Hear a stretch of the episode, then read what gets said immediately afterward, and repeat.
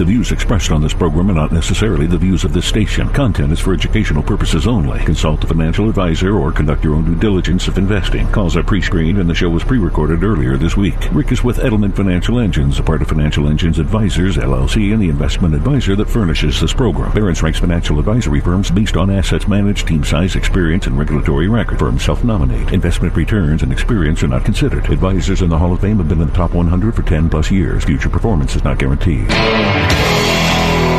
This is the Ric Edelman Show.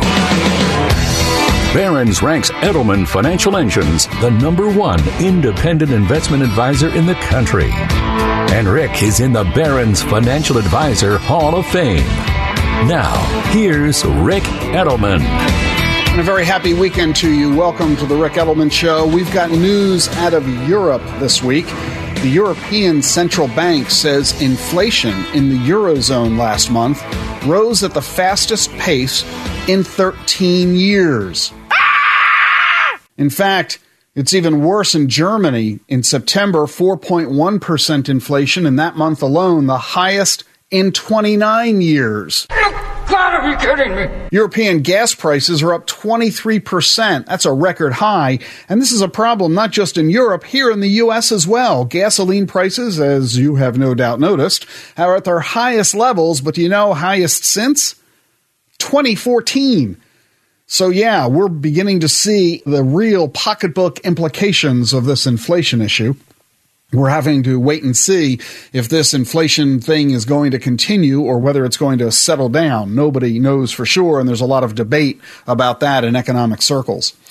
Meanwhile, you heard the story last month about Evergrande. This is a huge real estate developer in China which defaulted on some bonds. Now there's a company called Fantasia, a mid-sized real estate developer in China. Three weeks ago, Fantasia told investors it had no liquidity issue. Everything's fine. That was three weeks ago. This past week, they defaulted on a two hundred million dollars bond. S and P has downgraded the company to triple C, that is, junk bond status. Now, this is a particular issue in China because in China, most of the wealth in the country is housing wealth. seventy-eight percent of all the people in China have their money in real estate, seventy-eight percent of the wealth in real estate. That's very different from the United States and other countries where we have less than half as much of our wealth in real estate. Just take a look at your own net worth, your own portfolio. Compare the size of your real estate, what's the value of your house, to the value of your four oh one k and other investments. Real estate is a big part of your total net worth, but it isn't seventy-eight percent of your net worth, most likely, the way that it is in China. So if there's a big problem with real estate developers in China, that has a huge impact on the individuals living in China. And if they run into a massive recession as a result of this, their reduced spending will have an impact on companies all around the world who sell to Chinese residents. So we're going to have to see how that plays out. Meanwhile, the Chinese government has made an amazing order of all of the state-owned energy companies. All the companies in China that produce energy, coal, electricity, and oil companies, they have been ordered by the government of China to secure whatever supplies they need to enable them to continue operating throughout the winter and to do so, quote, at all costs. Meaning, the Chinese are afraid that there are going to be climate problems this winter. They want to make sure they don't go dark, and they're telling their energy companies to do whatever it takes to stock up with supplies. If those companies follow suit, and it's reasonable to assume they will, after all, they are government-owned companies with the government officials telling them to do this, that means they're going to be scarfing up a lot of raw material. What's that going to do to the prices of those materials? What's it going to do to the supply availability of those materials and the resulting impact on other energy companies around the rest of the world? Could that have an implication on availability and pricing, leading to yet further complications with inflation? We're going to have to wait and see. Let's bring the subject a little bit closer to home now. Gary Gensler, the chairman of the Securities and Exchange Commission, has just made a comment about a potential system-wide risk to our economy. What was he talking about? He's talking about a product that I've been expressing concern about on this show for more than a decade. These products are called leveraged and inverse E T Fs. What are they? You need to make sure you know so that you can stay away from these investments. You know what an E T F is. It looks and acts a lot like a mutual fund. You put your money into the E T F, which is, by the way, short for exchange traded fund. You put your money into it. The fund manager buys a bunch of stocks for you. Or if it's a bond fund, it buys a bunch of bonds for you. Pretty simple, pretty easy. Whatever money you put into the fund, you own a pro rata share of it. If the fund pays dividends, you get your share of the dividends. As the fund grows in value, you get your share of those profits. If it loses value, you suffer those losses as well. There's nothing new or exciting or terribly controversial about E T Fs. In fact, they're among the most popular investment products out there in the marketplace. We use them routinely here at Edelman Financial Engines, and I think it's safe to say a very large portion of financial advisors nationwide do as well, because they're simple, easy to use, they're low in cost, they're generally tax efficient. What's not to love? But what is a leveraged E T F? This is an E T F that borrows money to buy even more investments. In other words, if you put one thousand dollars into your E T F, the E T F's going to go buy one thousand dollars worth of stocks. But with a leveraged E T F, if you give them one thousand dollars, they're going to go borrow five hundred more. Now they're buying fifteen hundred dollars worth of stocks. If the stocks rise, the profits are exaggerated. Everybody's happy. But if the stocks fall in value, the losses are exaggerated as well. And then there are inverse E T Fs. These are stock funds that rise in value if the stock market falls. They work in inverse, meaning in the opposite way. So you're buying this because you're predicting that the stock market's going to fall. You're actually hoping that the stock market falls, because if the stock market goes down, you actually make money. If the stock market goes up, you lose money. And get this, some inverse E T Fs use leverage. They do both. So they're exaggerating their gamble in a very big way. And Gary Gensler this past week said that these products pose system-wide risks to our entire economy. Right now, these funds hold a total of one hundred twelve billion dollars worth of assets. He's concerned, and I share this concern, that many of the retail investors who are buying these funds really don't understand the level of risks that they're taking. They don't even understand how they work. I'll give you this one, for example. If you buy an inverse E T F, meaning you're making a bet that the stock market's going to go down instead of up, what is the holding period that you're supposed to use when buying that investment? If you buy an inverse E T F, how long are you supposed to hold it?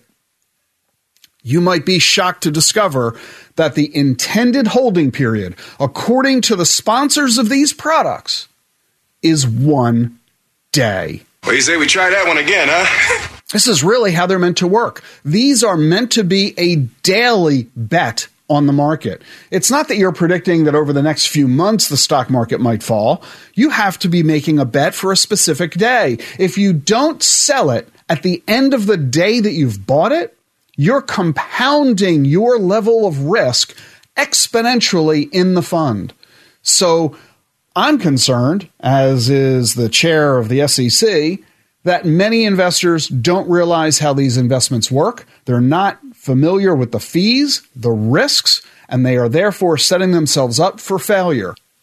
And when these investments move in the wrong direction, if that in fact ultimately occurs, Gary Gensler is concerned that there could be a run on those investments, causing adverse implication for the overall marketplace. The message to you is very clear. Do not invest in leveraged E T Fs or inverse E T Fs. And if somebody suggests to you that you buy them, Go get a second opinion from somebody else to make sure you understand how they work and you can determine how they fit into your overall portfolio, if they belong there at all. And finally, are you having a problem with your investments? Are they giving you a problem? Gambling addiction hotlines now say they're getting calls from day traders. Slot machine-style graphics, leaderboards, lists of popular stocks on mobile apps, prompts, animations, rewards. All this is turning investing into online sports betting. The National Council on Problem Gambling says, quote, "The line between gambling and investing has almost been completely erased. They call it the Robin Hood effect, named for the online app that allows people to buy stocks commission-free." one eight hundred gambler. The helpline says they're getting a fifty percent increase in the number of calls related to day trading ever since the start of the pandemic. Robinhood's app rewards customers with falling confetti digitally when you execute trades. You get emoji stars and high-five symbols. You do a trade, you're prompted with a smiley face to do another trade. You need to watch out, and if you're having an issue, you should contact one eight hundred gambler or the National Council on Problem Gambling. I'm Ric Edelman. You're listening to The Truth About Money. eight eight eight, plan Ric is our telephone number. That's eight eight eight, seven five two, six seven four two. If you need help managing your personal finances during these tumultuous, uncertain times, give us a call or visit us online at rice delman dot com.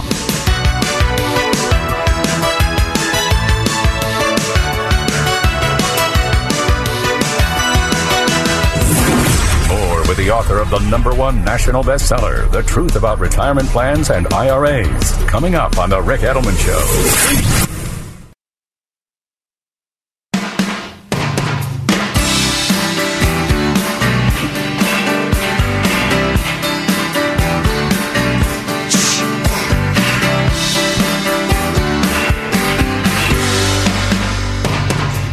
Welcome back to The Ric Edelman Show. I am very excited. Jean and I had a really big week this past week.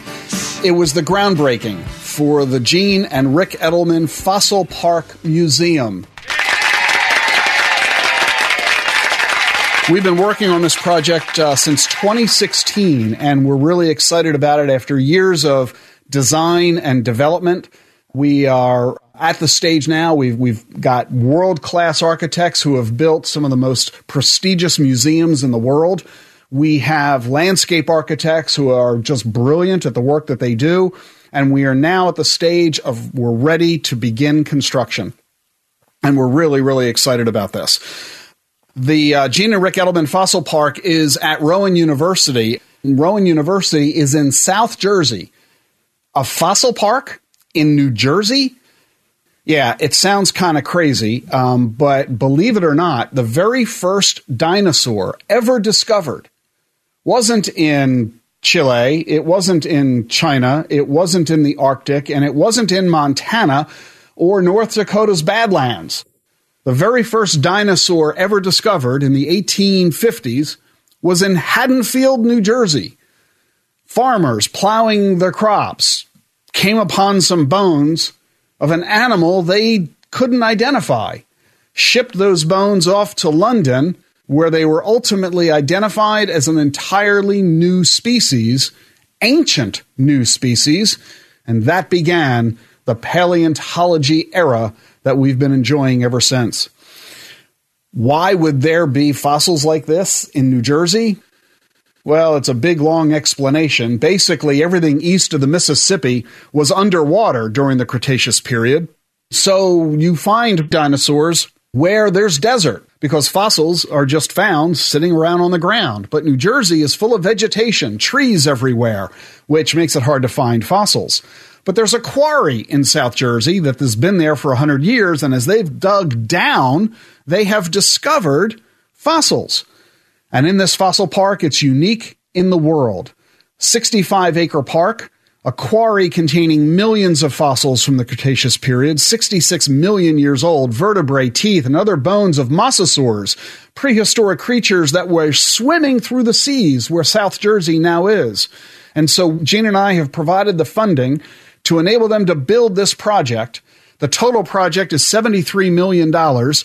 The museum is going to feature interactive galleries and exhibits filled with dinosaur skeletons and life-size replicas. It's forty-four thousand square feet all told.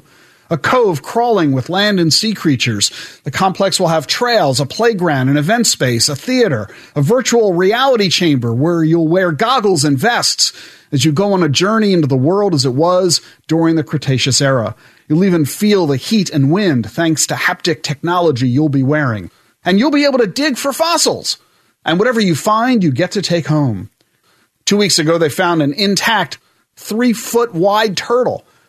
They earlier found a twenty-seven-foot crocodile, the largest ever found. We're expecting this to be a major economic engine for the entire South Jersey region, drawing two hundred thousand visitors a year from all over the world. The museum's going to use solar and geothermal energy to be the state's biggest zero-net carbon building. And, of course, a two thousand square foot gift shop. We're very excited about the Jean and Ric Edelman Fossil Park Museum, now under construction, and we're hoping to have it completed by Memorial Day weekend twenty twenty-three. You can check it out online at Rowan University. I'm Ric Edelman. Every week I like to bring you the latest and greatest in exponential technologies. Yeah, we're going to shift from the Cretaceous era right into the twenty-first century. One big subject everybody spends a lot of time looking at are electric cars and self-driving cars. Here's what's going on in those areas. Lucid Technologies is an alternative to Tesla, a competitor, and they're beginning to deliver their electric cars for the first time. This month, deliveries are going out. They have a couple of different versions. Their entry-level car is seventy-seven thousand dollars. Their big deal premier sedan, one hundred sixty-nine thousand dollars. According to the E P A, it has a five hundred twenty mile range. thirteen thousand orders so far for their vehicles. They're reaching the streets beginning this month. And uh, pretty exciting stuff. Uh, Tesla, they need to be worried about it? I would say yes. Walmart is getting into the driverless car scenario. They're launching a new delivery service powered by driverless cars, Ford Escapes, outfitted with self-driving software from Argo. They're making these cars available in Austin, Miami, and the Washington, D C metro area. The cars for now will have humans inside for safety, but they are driverless. They are automated vehicles, and Walmart is using them to deliver their products after you've placed your online order. But hey, let's face it. Self-driving cars really are not here yet. We're all anxiously waiting, or maybe fretting the day that they're coming. Um, but what do you do in between? Well, a Berlin company has figured this out. The company is called Vay. And they're working on a new kind of an approach. It's called teledrivers, people driving cars without actually being inside them. Remote drivers. Teledrivers sit at stations that look like an arcade game, complete with steering wheel, pedals, and monitors that give them a three hundred sixty degree view. You call Vay, just like you would call Uber or Lyft. The car shows up empty. Nobody's in it. It's operated by a teledriver. They're planning to launch their business in Europe and the U S in early twenty twenty-two, just a few months away. I mean, we're using drone technology already, right? Air Force pilots are sitting in a cubicle somewhere operating a drone that's flying a continent away. Why would this be any different? And here's a fun one in the conversation of vaccines. Did I say fun and vaccine in the same sentence? You know what a big objection is that a lot of people have about the vaccines? I'm not talking about COVID particularly. I mean any vaccine. It's the needle. A lot of folks hate needles. Well, at Stanford and the University of North Carolina, they have just created a three D printed patch. It's a vaccine patch. You slap it on your arm, no more shots. And according to their research, it's ten times more effective at delivering the vaccine than the needle is. Pretty soon, we're not going to need needles for the delivery of drugs. Pretty cool. And robots are coming to your home. Amazon is doing test sales of its home robot called Astro. Two feet tall, twenty pounds, a ten inch touchscreen, sensors, cameras, and microphones. It can carry up to five pounds, and it's going to retail for one thousand dollars. So we're seeing a lot of advances in the field of robotics, A I, optics, all of the technologies needed to make self-driving vehicles and robots and drones available at the retail consumer level. And this is just a tiny little picture of what's going on in the field of exponential technologies. And so to give you a deeper dive on what it means for you and your personal finances, your investment strategy, your future, a new webinar that we've just created debuts this coming Tuesday, October nineteenth. You can sign up for free at ric edelman dot com. That's rice delman dot com. You can choose from attending at three p.m. or eight p.m., and I'm going to show you what's going on in the field of artificial intelligence, robotics, three D printing, big data, nanotech, biotech, bioinformatics, medicine, and neuroscience. We're going to take a close look at the challenges that our country is facing today with Social Security, the federal debt, rising taxes, and how these exponential technologies are going to pave the way to a solution for us going forward. So I encourage you to watch the webinar that I've just produced, The Truth About Your Future, based on my New York Times best-selling book. It's this Tuesday, October nineteenth, three p.m. and eight p.m. Eastern. Register online right now for free at rice delman dot com.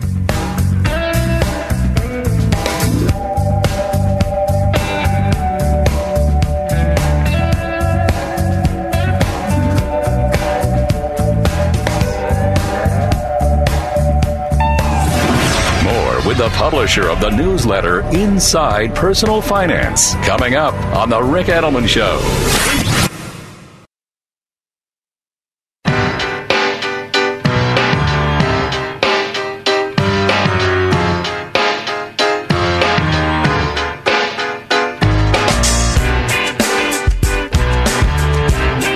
Let's take a phone call here on The Ric Edelman Show off to Geneva, Illinois in Chicagoland. Ken is on the air with us. How you doing, Ken?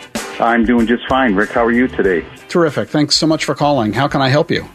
Well, first of all, I want to thank uh, you for so many years on your radio program, and also to wish uh, you and Jean the best of uh, luck going forward. I know it's going to be more than luck in, in your future endeavors, and I look forward to seeing just how uh, things uh, progress in this next phase of your career. I appreciate that very much, Ken. We'll have some exciting announcements uh, in a couple of weeks from now, but uh, thank you so much. I really appreciate that. So stay tuned for more. Meantime, what can I do for you today? Well, um, I was uh, recently contacted by my um, uh, by, by Bank, Vanguard Financial, where I have uh, my investments, and uh, they're soliciting me to get involved in um, uh, possibly uh, private equity uh, in investing. I've uh, got sufficient assets that uh, would qualify me to, for being uh, able to participate in this kind of a private equity fund. Uh, minimum re- minimum requirement is an investment of five hundred thousand dollars. And, um, you know, there are a lot of uh, questions that I have about, um, you know, the uh, long-term commitment on this and the higher fees and uh, potential uh, calls for more uh, more equity and such. So I, I, I have read, I don't think I've ever really heard you address that very much on your pro, uh, on your program. And wonder if you could give us, uh, me and other listeners, your insights and uh, whether or not, you know, Edelman Financial uh, has any uh, advises any of its wealthier clients to possibly uh, get involved in private equity. Uh, sure. Uh, you're right. I don't talk about private equity here on the program uh, much at all, um, but um, let me give you some background on it. I'm a fan of private equity, uh, and that should be as no surprise since uh, our firm, Edelman Financial Engines, is now majority owned by private equity firms. We have three, in fact, private equity partners in our firm, and we've had uh, private equity partners since two thousand five. Uh, so I was very early in uh, welcoming private equity into our lives. And uh, I'm a big fan of private equity investments. So Gene and I personally own some private equity funds. It is, as you noted, only for accredited investors. This means people who have uh, two hundred thousand dollars or more in income, three hundred thousand dollars if you're married, uh, and an expectation that you're going to continue that income, or a million dollars worth of investments, excluding your home. So it is only for wealthy, affluent individuals, uh, which is why I generally don't talk about it a lot on the show, because this is a broad-based radio show, not merely a show for the, the very wealthiest. The advantage of private equity is that there is a problem in the overall equity markets. The problem is decreasing availability. You know, back if we go ten, fifteen years ago, there were about seven thousand publicly traded stocks in the United States. Today, there's about half that number, about thirty-five hundred. Many companies that were publicly traded have gone private. Private equity firms, that's why they get their name, have bought these companies and taken them private. My company used to be publicly traded. Uh, and when we did a merger with Financial Engines, they used to be publicly traded. We bought them, merged the two of our companies together, and took them private.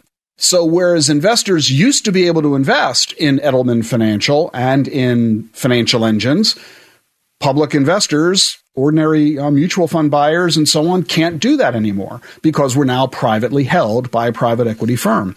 The reason that this trend has occurred, oh, there are a lot of reasons. Uh, I'll give you a few. One is that companies have a changing need for capital. In the old days, companies went public because they needed access to the capital markets. They needed the money to grow their business, build factories, engage in R and D, sell products, et cetera. Today, you don't need to go to the public markets to get capital the way that you used to. Now there's ample availability of capital in the private markets through either borrowing or from selling some of your equity in the private marketplace. So you don't need to go public anymore in that regard. You also have a new set of federal regulations, such as Sarbanes-Oxley, which are very burdensome. I remember ten years ago when we were a publicly traded company, we were spending over two million dollars a year in legal and accounting expenses to comply with Sarbanes-Oxley. It wasn't doing our company any good. It wasn't improving the safety of our clients or our investors. It was just legal regulatory obligation. And by going private, we saved ourselves millions of dollars a year. So a lot of companies are motivated to go private simply because of the burden of being public. And then there's another problem, which everybody is very familiar with. When you're a publicly traded company, Wall Street wants you to give your financial results on a quarterly basis. And they want to know, what are you doing over the next three months that's going to raise the stock price? Well, it's hard to make a long-term financial decision that's going to take years to develop when Wall Street demands quarterly results. By being private, we don't have to worry about it because our private equity partners are in it for the long term. They recognize they're making a multi-year investment of five or ten years, and they're being patient about it. And that allows us to be more strategic long term. We're willing to spend money today without an immediate R O I, an immediate return on investment, because we know in the long run it'll pay off for our clients and for our employees and, yes, for our shareholders, the private equity partners. So those are just some of the reasons why private equity has grown up in this business and why I'm a fan of it, because wouldn't it be great if we had bought Microsoft back when it went public? When Microsoft went public, it raised sixty-one million dollars. And look at what Microsoft is worth today. But when Facebook went public, it was already worth one hundred billion dollars. In other words, Facebook went public to cash out the private equity investors, which means ordinary investors are losing out on the opportunity to get in on the ground floor when a company is young and new and has the future ahead of it. And that's an opportunity you have when you invest in a private equity fund. Private equity companies buy young companies with the goal of holding them for many years, using their own expertise to assist the company in management and finance and marketing, et cetera, to help the company grow. And this is an opportunity, unfortunately, only available to wealthier Americans. And this is why there's interest in private equity. It's also why there's movement to allow private equity funds to be an option inside your four oh one k plan, letting all workers everywhere have access to private equity. I think it's a wonderful opportunity and a wonderful idea. It's riskier, no question about it. It's more expensive, no question about it. And it takes a lot longer, no question about it. You mentioned all three of those, and let me elaborate so everybody knows. When you invest in a private equity fund, the time horizon is typically seven to ten years. no liquidity in the meantime. So you really need to know that the money you're giving them is money you are absolutely positively not going to need over the next ten years. That's not easy for a lot of people to handle. Second, the risks are much higher, and I'll talk about that in a minute. Third, the fees are much higher. Instead of a, an exchange-traded fund that has a, you know, an annual cost of twenty basis points, meaning zero point two percent per year, private equity funds often have a fee of what's called two and twenty. They charge two percent per year plus twenty percent of the profits. That's a huge fee. They get away with it because they're promising really big returns to their investors. There's no certainty you're going to get those returns, but the fee schedule is definitely what you're going to get. So it's expensive and it's a long time horizon. And then there's the issue of risk. And here's the big thing that you've really, really, absolutely got to understand, Ken. When you buy a mutual fund or an E T F, you can put money into that fund today. You can put money into it next week and next year. The fund is the fund is the fund. It's not really going to change. It's the same manager of the fund with the same investment strategy, or ordinarily buying many of the same companies time after time after time. But that's not what a private equity fund is. A P E fund is more like wine, and wine has a different vintage. And you can go get the same bottle of wine from the same winemaker, but if they're different years, you're going to have different results. Because we know that the performance of wine varies year to year based on the weather and based on the harvest and a whole lot of other factors. The same is true with private equity funds. If you go into somebody's private equity fund, they're going to buy a specific number of companies and specific individual companies. The next fund they launch in a few years from now will have a completely different roster of companies in a completely different economic environment. So there are no two private equity funds alike, even when they're issued from the same private equity firm. And that means you're taking a big risk when you're buying a single private equity fund. It's like buying a single bottle of wine. What you need to do to do it better is the same thing you do with the rest of your investments. Diversify. And that means owning a variety of private equity funds, which you obtain over a series of years. Don't buy five equity funds all in October of twenty twenty-one because you're going to have the same economic environment for all of them. Spread them out over a period of years so that you get different economic circumstances at the time that you're doing these. And that means you're not going to buy one fund, you're going to buy five or ten of them. And if they're each a half a million dollars, you're now spending five million bucks. So be careful as you approach private equity. You can't approach it the way that you approach mutual funds or exchange-traded funds. It's a totally different beast. The potential for reward is high, but that's only because the risks are very high as well. So be very careful. And I would simply say this. If you weren't ordinarily thinking of buying private equity and somebody solicited you, the mutual fund company that you have an account with gave you a call because they know you're a wealthy guy with a lot of money in your account, and they're therefore offering this to you, well, just be careful about buying something from the fellow who's trying to sell it to you. You might want to shop around to alternative products from alternative companies that are focused solely on private equity, as opposed to a mutual fund company that, oh, by the way, has a private equity fund. So give that all some thought. Well, that, that's all terrific. Um, that's just what I was looking for, Rick. And uh, you not only met, but exceeded my high expectations, as always. Ken, I really appreciate your phone call. Glad you found it helpful, and I do wish you the very best. That was Ken in Geneva, Illinois, here on The Ric Edelman Show. You can do what he did. Give me a call, eight eight eight, plan rick, or visit online at rice delman dot com.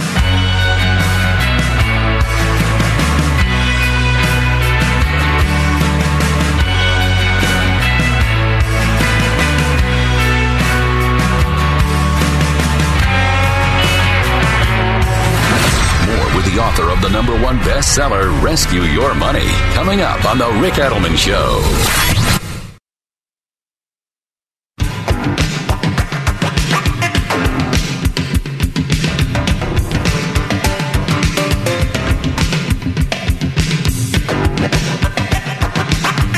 Welcome back to the Ric Edelman Show. There has been a very interesting announcement released this week, very uncommon.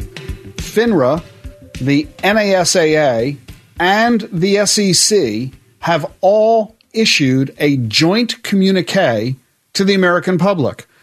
FINRA is the top regulator of stockbrokers and brokerage firms. The S E C, of course, the top regulator of the financial markets and investment advisors. And the N A S A A, the North American Securities Administrators Association, the regulators of the states across the country. The three of them have just issued a communique to all American investors. And I want you to know what it is. The three agencies are urging investors to establish a trusted contact. What is that? Well, when you open an account with a brokerage firm, you do so as an individual, an individual account, or you do it as a joint account with a spouse, perhaps. Maybe it's a trust account or I R A account, but the account is yours. And under federal law, nobody can say anything to anyone about it. So if you're our client and we have an account that we're managing on your behalf, the only person we can talk to about that account is you. We can't even tell anyone else that the account exists, other than the regulators, that is. But if your account is in your name only and your spouse calls us on the phone to ask about it, we can't even acknowledge that the account exists. If a child calls or other relative, a creditor, doesn't matter. We're not allowed to tell anybody anything about the account unless you give us permission to do so. But what happens if you become incapacitated? What happens if we try to call you on the phone to talk to you about your account, and we try repeatedly, and for some strange reason, we're unable to reach you, which is very out of character for you? What if we observe activity in your account that is unusual? You are suddenly making a lot of withdrawals, and that is also uncharacteristic of you because we know you so well.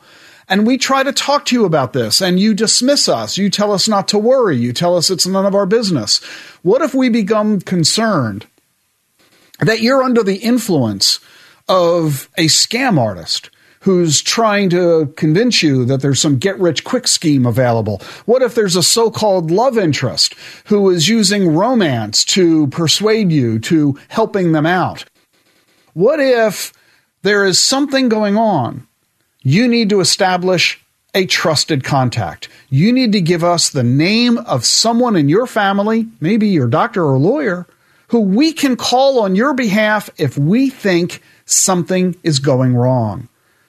We strongly encourage you, FINRA, the N A S A A, and the S E C strongly encourage you to establish a trusted contact with your financial advisor. If you haven't done it yet, do so right now. I'm Ric Edelman. You're listening to The Truth About Money. Time now for everybody's favorite segment of the week, a visit by my wife, Jean Edelman. Jean, co-founder here at Edelman Financial Engines, a degree in consumer economics and nutrition, expert in macrobiota cooking. Hey, Jean. Hello, everyone. It is wonderful to be with you today, as always, to share. We had a very exciting weekend with our Fossil Park groundbreaking, and I wanted just to share the speech that I gave at the opening, because it's just so humbling and so amazing that two kids from Glassboro State College could be creating a museum that is going to be pretty impactful and change the landscape of southern New Jersey. Anyway, I believe that, you know, there are moments in our life where we kind of throw pebbles into the pond. And my first pebble was when I walked onto the campus of Glassboro State College in September of nineteen seventy-seven. And on that very first day on campus, I met my best friend and beloved husband, Rick. And move fast forward to nineteen eighty-six when we, the two of us, threw a rock into the water and we created our amazing company that here we are thirty-six years later still helping families learn about money and come up with plans and create plans for their retirement, and kids getting to school, and, and parents being able to take care of their parents. And so we went from a pebble to a rock, just impact in, in so many lives. And then this past weekend, I think we threw a boulder into the pond. And this museum is just going to be so wonderful. And there's so many pieces to it that maybe you don't want to go dig for fossils, but maybe you want to come and bird watch or run a five K or just, you know, go on to the playground. There's just so many layers where we can bring people in the community and the world together to do research and learn about our world sixty million years ago. And so all of us, we have opportunities to throw pebbles and rocks and boulders into the pond and ripple out positive and impact and affecting people's lives. And I just want to remind each of us that we all have that opportunity, and no one person is is any more special than the rest. And we're all here to to help each other and be here for each other with gratitude and kindness. And if nothing else, this project this past weekend showed that, you know, three kids, Rick, me, and Doctor Ken Lacavera, who is the lead on this project. He is the world's leading paleontologist and a fellow Rowan grad. And like I shared, the three of us are on the Glassboro campus at the same time. Three kids on campus came together and created something very impactful. And so all of us can do that at any time in our life. And so have a beautiful day and have a beautiful week, and hug everybody in your life and have gratitude and kindness, because um, it's all just really quite amazing. Thank you. Thank you, Jean, and thank you, Ken. I'm Ric Edelman. Thanks for joining us on the show today.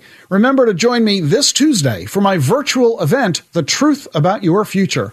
Choose either three p.m. or eight p.m. Eastern Time. We've got some critical issues in the country today: the federal debt, rising taxes, the Social Security funding crisis, debilitating diseases such as Alzheimer's.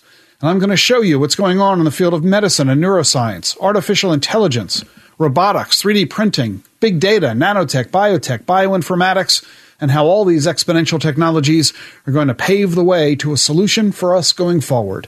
It's this Tuesday for The Truth About Your Future, three p.m. or eight p.m. Eastern. Register online right now for free at rice delman dot com. That's ric edelman dot com.